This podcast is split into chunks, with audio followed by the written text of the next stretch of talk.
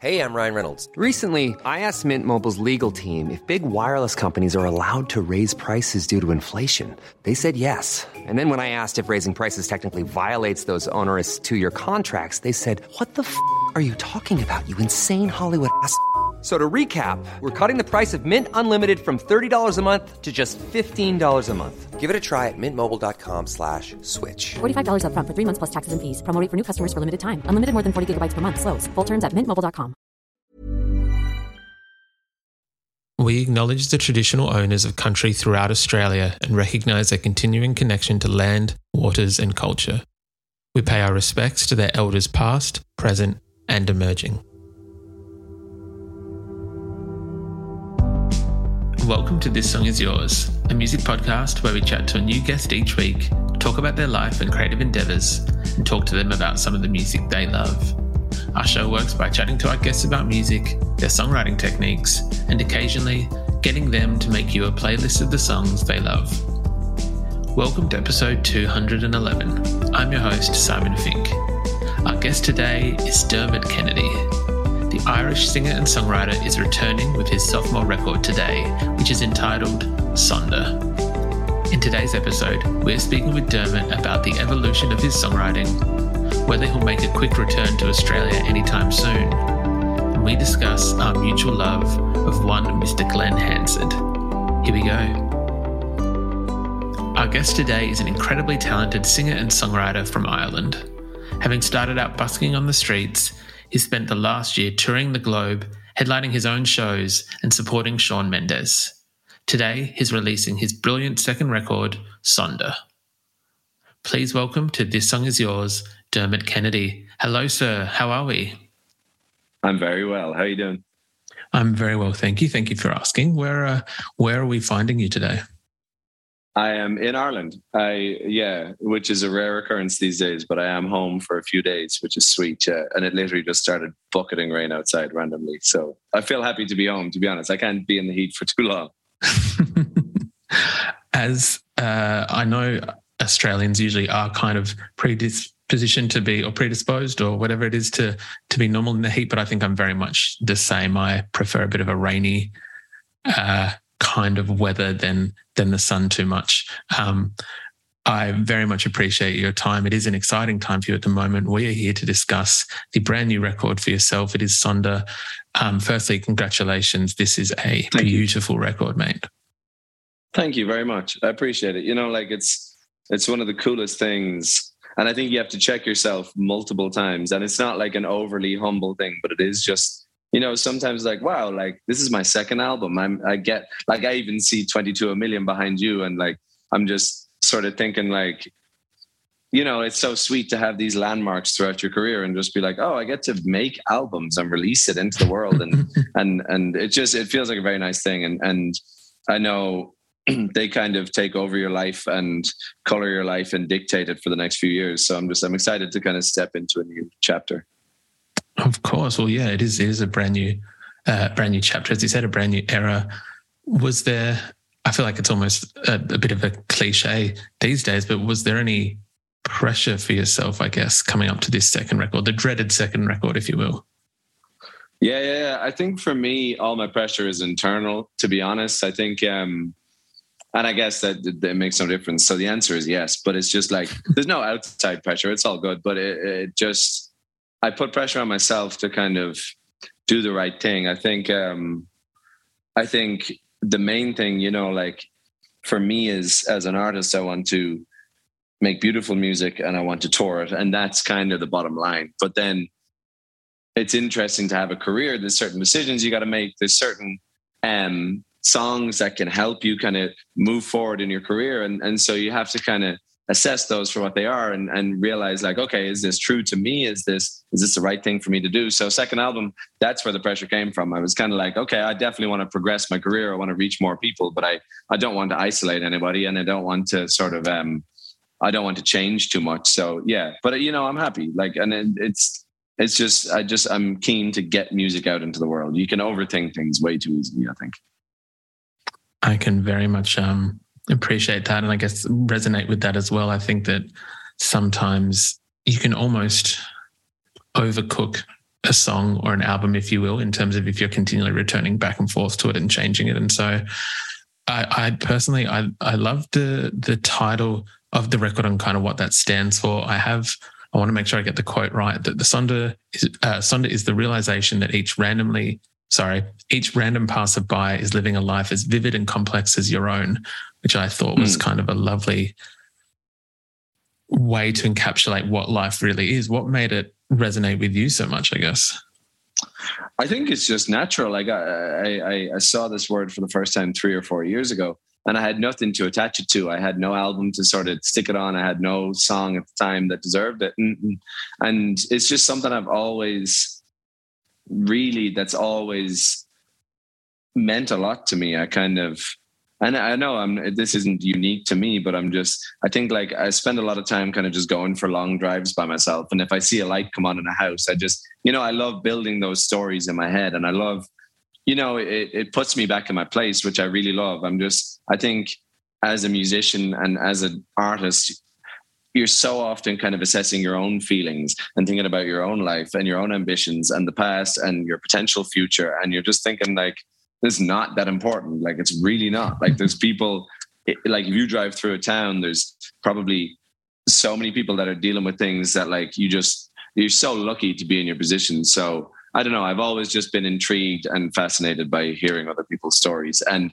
by imagining them, to be honest, and just just thinking about like the fact that everybody has good days, everybody has bad days, and you know that's the beautiful thing about being on tour is that like you could catch someone on the best day of their life or the worst day of their life, but the music still carries for both of them, and I love that.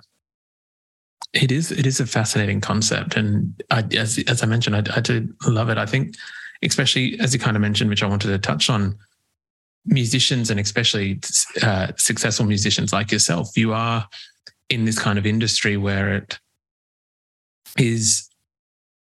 Even if you don't want to, the machine, the people around you wanting to focus on you, they're wanting to push you. And whether that's you as the product, you as the person, whatever it may be, it is an interesting thing that this kind of concept is about turning that inside out and focusing on those around.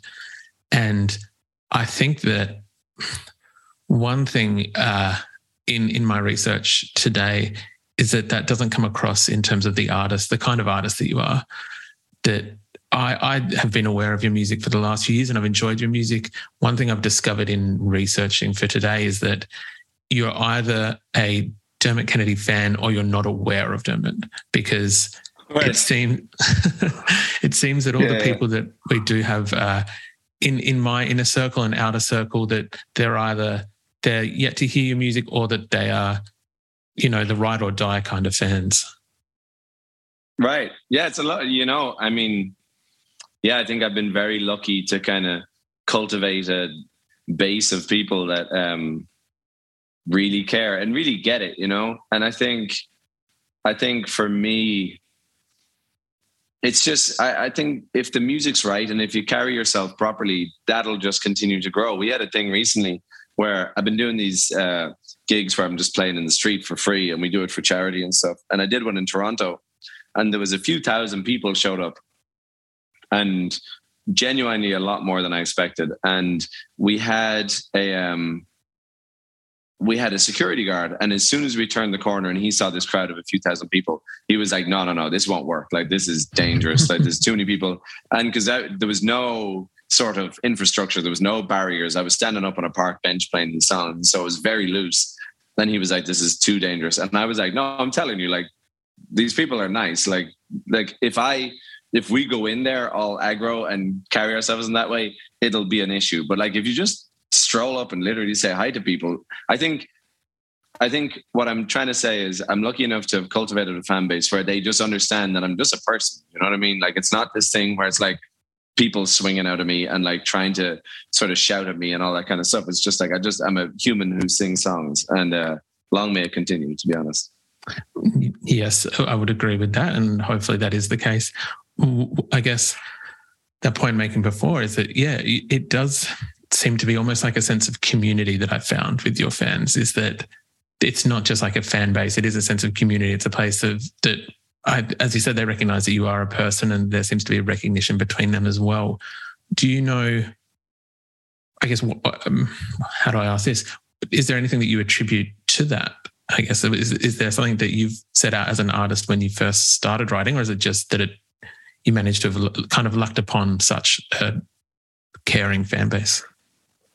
I think, um, I think I don't pretend to be anybody. You know, like I think, I think if I was playing a show tonight, and if I was really angry or pissed off about something, that would be fine. Like I don't sort of sit side of stage and then like whack a smile on my face. Like I can be whoever I need to be. And I think that's I wouldn't say it's rare, but it's just it's something I really appreciate. And I think like Bon Iver for me are kind of just the best thing to ever happen. And so um the really intense honesty and power in that music is something that inspired me so much. And so I sort of set out to write music that was just really true to me. And it's, you know, it's like, I don't think, and I still haven't in sort of 15 years of making music, I haven't, um, I've never sat down and be like, here's what kind of song I'm going to make. Like, I'm going to try and do this today. I'm going to try and like speak on this emotion. I literally, I always just sit down and whatever happens, happens. Um,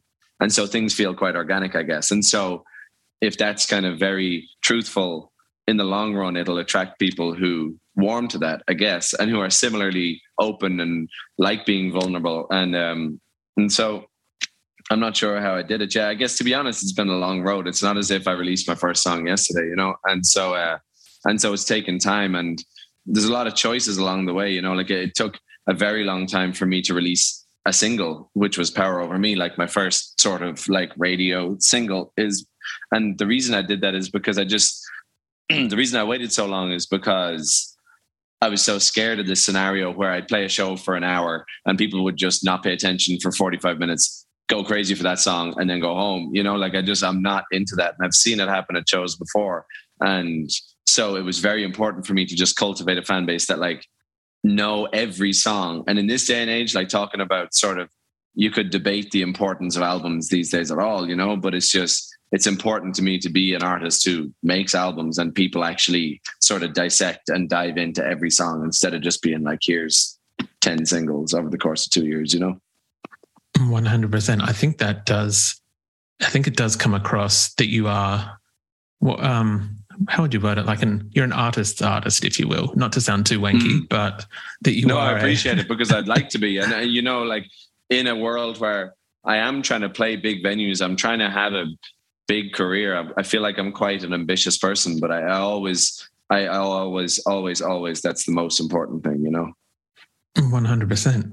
Just a, um, just a second ago, you mentioned Bon Iver and kind of not trying to sit down and write any kind of set song that what happens, I guess, happens with this new record. Um, what was it? The opening track, Any Love, and the track Dreamer, I felt had elements of that kind of the second and as we discussed the third Bon Iver record sitting behind me. When you sit down to write when you're in the studio, do you like to have external forces at play, if you will? Will you have music by other artists playing on around you, or are you someone who kind of tries to shut that out? And as you said, just what comes is what happens. I don't try and shut it out. I do I never I, like if I show anybody anything in the studio, it'll, it'll be hip hop. Like if there's a reference, it'll always be hip hop. And and the reason for that, I think, like say, you know, like with any love, for example, if I were to kind of go to producer and be like, oh yeah, but there's this song called Creeks, and it's like you know vocal processing and whatever, and we just end up trying to copy that. Do you know what I mean? So it's very important for me to like to be inspired, but to also do my own thing because I'd hate for eh, like it would kill me if someone was just like, oh, he's just pretending to be this, you know, like and and and so it, it it's kind of a balance, right? Because you don't want to you don't want to shut yourself off from potential inspiration, but also um, it is important to be yourself and kind of just let your own sort of your own identity come to the front because otherwise you could I, I think it's it's risky to try and like pretend to be somebody basically. 100% i can appreciate that. There are um there are quite a lot of um developments and sonics here if you will that the album kind of does build upon. I think what um the first album without fear kind of started and then you've added different elements. I don't want to say Hey, I'm Ryan Reynolds. Recently, I asked Mint Mobile's legal team if big wireless companies are allowed to raise prices due to inflation. They said yes. And then when I asked if raising prices technically violates those onerous two year contracts, they said, What the f are you talking about, you insane Hollywood ass? F- So to recap, we're cutting the price of Mint Unlimited from $30 a month to just $15 a month. Give it a try at mintmobile.com slash switch. $45 upfront for three months plus taxes and fees. Promo rate for new customers for limited time. Unlimited more than 40 gigabytes per month. Slows. Full terms at mintmobile.com. Millions of people have lost weight with personalized plans from Noom, like Evan, who can't stand salads and still lost 50 pounds. Salads, generally, for most people, are the easy button, right? For me, that wasn't an option. I never really was a salad guy. That's just not who I am. But Noom worked for me. Get your personalized plan today at Noom.com. Real Noom user compensated to provide their story. In four weeks, the typical Noom user can expect to lose one to two pounds per week. Individual results may vary. Uh, I, I saw an interview with yourself where I think that you were discussing that there were certain elements of maybe pop or popular music, not pop as the genre itself. Um, but th- there are bits and pieces that you're kind of pushing a sonic envelope here and, and trying different things. Do you, when you go into that and when you're creating, I guess, when you're in that moment, are you thinking of how it's going to be received? Is there a thought that we're talking about the very dedicated, loyal fan base? Is there a thought of how it's going to land within that group as well? For sure, for sure, and uh, and I think that dedicated fan base that's been with me for a long time sometimes can underestimate how much they're on my mind, you know, because it's always there. That thought is always there, but also, you know, I have to grow as an artist and I have to grow as a person, and and even I think about how it's received in the, in the live setting. So I think about like the environments I play these songs in now. So Kiss Me, for example, is a much poppier kind of tune. But then I was saying earlier, when we were playing some shows with Shawn Mendes this summer, they were in these sports stadiums. And during sound check, I'd go out just to listen. And I was just like, wow, like this song belongs in places like this. And it has this kind of U2 killers type vibe that just like drives this song home in an arena like this. And I was just like, you know, I can't, I want to play places like that. I absolutely loved being in there. And I can't just play that with me and my guitar. I'd be bored. You know what I mean? So I want to try new things. And so, uh, yeah, I'm, that's what I mean. I'm kind of, I'm constantly trying to grow as an artist and reach more people, but also do the right thing and, and be conscious of the fact that like there's people with me for six years, seven years and, um, and do the right thing for them and, and give them the music that they love, you know? Yeah, well, it's always a very fine balance. To the number of artists that we talk about, it is that you could, if you chose to, you could really sit down and release the same or a variation of the same album for 10 years and keep a certain subcategory happy. Or you can kind Totally. of, there's an element of, yeah, there's an element of challenging both the audience and yourself and keeping yourself engaged with what's happening, what's going on. Yeah, definitely. Absolutely. And ultimately it's kind of it's kind of messy, right? Because ultimately it would just be nice to like you ideally you just clear your head and do whatever feels organic. And then great. Like if someone likes that, sweet. If they don't, no hard feelings. And it's just it's this thing where you're constantly trying to get back to that place of just being authentic and, and just and do the right thing, but just like follow your own instincts because you go mad trying to please everybody, you know? Of course, yeah. There's no way to please everyone, so you might as well be uh, keeping yourself um, keeping yourself Exactly. engaged. And yeah, um, I was hoping you might uh, indulge me a little bit, Dermot. I know that people always talk about uh, the the busking aspect or the, the start of your career with that. I'd like to go a little bit before that, try and change it up a bit, try and give you something else to talk about. Um, yeah. and I would love to talk about. Uh, I believe you and I might have a shared love of a certain gentleman called uh, Glen Hansard and his Uh-huh. band, The Frames. The frames, yeah. Yeah, even above Glen. Obviously he's the sort of guy, but um but the frames just as a band is just nuts to me. Yeah. When people don't know, I'm just like, wow, come on. I was somewhat late to the party. I, um, oh, I'm going to say this is about 2007, I think. They um, opened for Bob Dylan here in Australia. And that was my introduction when I was ah, okay. in my early 20s. And that was a, just a glass shattering moment. But I believe that you had a similar thing of seeing the frames on TV. And that was kind of like a, I want to pursue music or I want to kind of go that, that career choice, like career way. Sorry. Mm-hmm. Totally. And I like, I was late to the party too, just by being born in the 90s like i think um i think when the frames like i missed even their sort of period when they were just like the thing in ireland and there was such a cult thing. It was like anytime i talk to like friends that are slightly older than me they're kind of like oh it was the coolest thing ever. Like if the frames were playing it was just the hottest ticket in town. And uh yeah like we we actually did a tv show recently. We played Jools Holland in the uk and Colm Mac Con Iomaire, the fiddle player from the Frames, played with me, which was a very beautiful kind of like full circle thing. And I, uh, it was a really, I don't think he was necessarily aware of how insane it was for me to be playing with him, but uh, yeah, just unbelievable music, right? Like it's crazy. It was a good thing for me to find, honestly, because it showed me that these huge arrangements like this this sort of massive band of like say six people going for it like like hell for leather can still have this really intense intimacy and so much feeling within that. I, I, it was important for me because I always, you know, I was always drawn to the acoustic side of things, and I was like, okay, this is going to be like just me and a guitar in theaters. And then when I found the frames, I was like, no, you can really have that feeling, but like it can go up, it can dip right back down, it can be really dynamic, and so yeah, really, really special band. One hundred percent. I think that there is something, and I don't know what the the certain word, the the term or phrase that it might be, because I feel that it does come across with a number of Irish singer songwriters, and that's not to generalize either. But you've got Glen Hansard and the Frames, as we mentioned. Damien Rice would be another example, and yourself. I would almost put in that. Oh no, sorry, I would put in that same category, almost as like a each generation's different um, heartfelt Irish troubadour, if you will. Um, mm-hmm.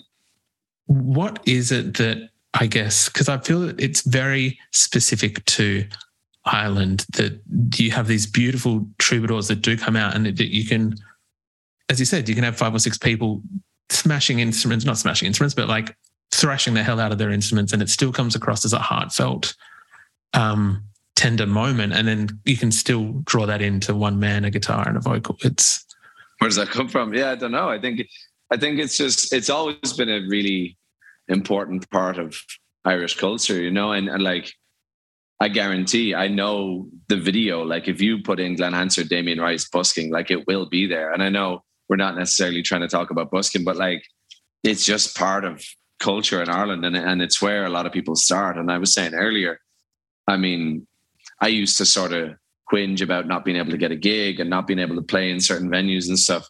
And then I realized like you can play in the street to a thousand people every single day, you know, like it's easy. It's right there. That outlet is there for you. And so that's how I learned how to sing. And I don't know, it's just like you go to any pub in Ireland, any party, like come two, three o'clock in the morning, like a guitar will come out and someone will start playing. And um and I know that's not exclusive to Ireland, but it's just singing is just a very important part of who we are as people.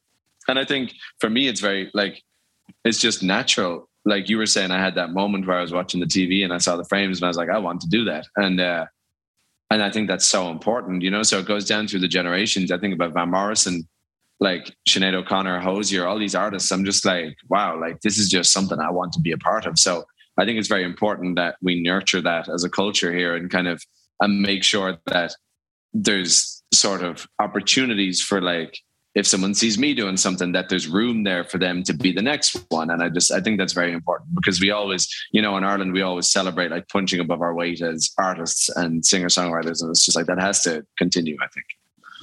100% i know that you were very recently in our shores. So I feel like this is a bit of an unfair question to be asking you. But as we mentioned before, there is a very devoted fan base for you down here. I very quickly want to throw in a, a friend of the podcast. Her name is Caitlin. Absolutely loves you and was the introduction to yourself for me. So I thank you, Caitlin, for that introduction. Nice one. Um, uh, can we expect to see you back on our shores? I know it's only yeah three or four months, but can we expect to see you uh, back in Australia supporting this album? I think so. Yeah, I would love to. I think we're trying to figure it out. We're trying to. Uh, we got some things kind of early next year that have to fall into place, but we. I would love to, to be honest, and you know, it would just feel. I'd be very excited to come back because the gigs this year felt very special, and they were the sort of size of venues where it was like, is this going to work out? Like, is this going to be okay? Blah blah blah. Like, will people sort of come in crowds this size? And it just it it really really it felt like a special moment, and it, we had some really good shows. So uh, I'm very keen to come back. Definitely, I love it down there, to be honest, and it's really sweet because you get this thing where you don't get another tour. So say like if you're playing New York, Boston, and Philadelphia, it's really like play a show, get on the bus, play the next show, play the next show. Whereas in Australia, because places are so uh, far apart from each other, you get this lovely time to explore, and you'll often have days off. And so, like, I really do like being down there. So yeah, hopefully I'll go back. Please, well, if you do come back next year, you manage to make it to Adelaide, which is South Australia. Please let us know. We'll give recommendations on uh, on what you can Oh, do on those do, days yeah. off. Yeah, one hundred percent. Dermot, lastly, we would usually ask our guests what they're currently listening to. Is there anything that's uh, currently on high rotation for yourself?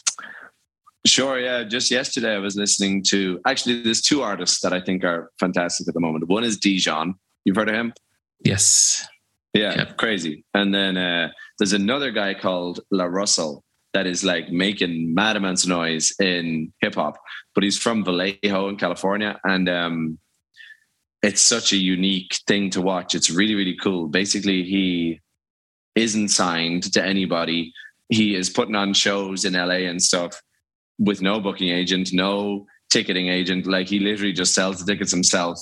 He sells the merch himself. He has this really cool kind of pay what you want policy where people can and he like if someone invests in his career, he'll give them publishing on a song and give them like royalties and stuff. It's really cool. You got to check him out. But above all, the music is really sick too. So yeah. That's I, I love any time that an artist can kind of not well, I guess revolutionize the way that they interact with people, and that is incredible. So definitely, uh, Dijon, solid choice, but we'll definitely check out La Russell. Um, Yeah, do yeah. yeah. Dermot, thank you so much for your time today. Congrats on Sonder, the album. Uh, we look forward to seeing you when you're in Australia soon. But yeah, thank you for being on the podcast. Nice man. Thank you.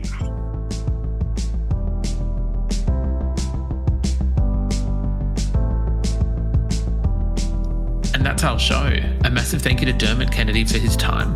Sonder is out now, and we've left links in the show notes if you'd like to buy the record.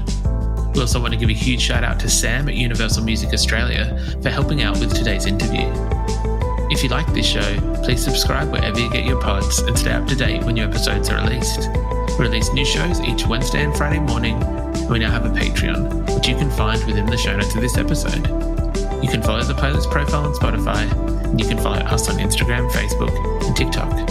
Until next week, cheers.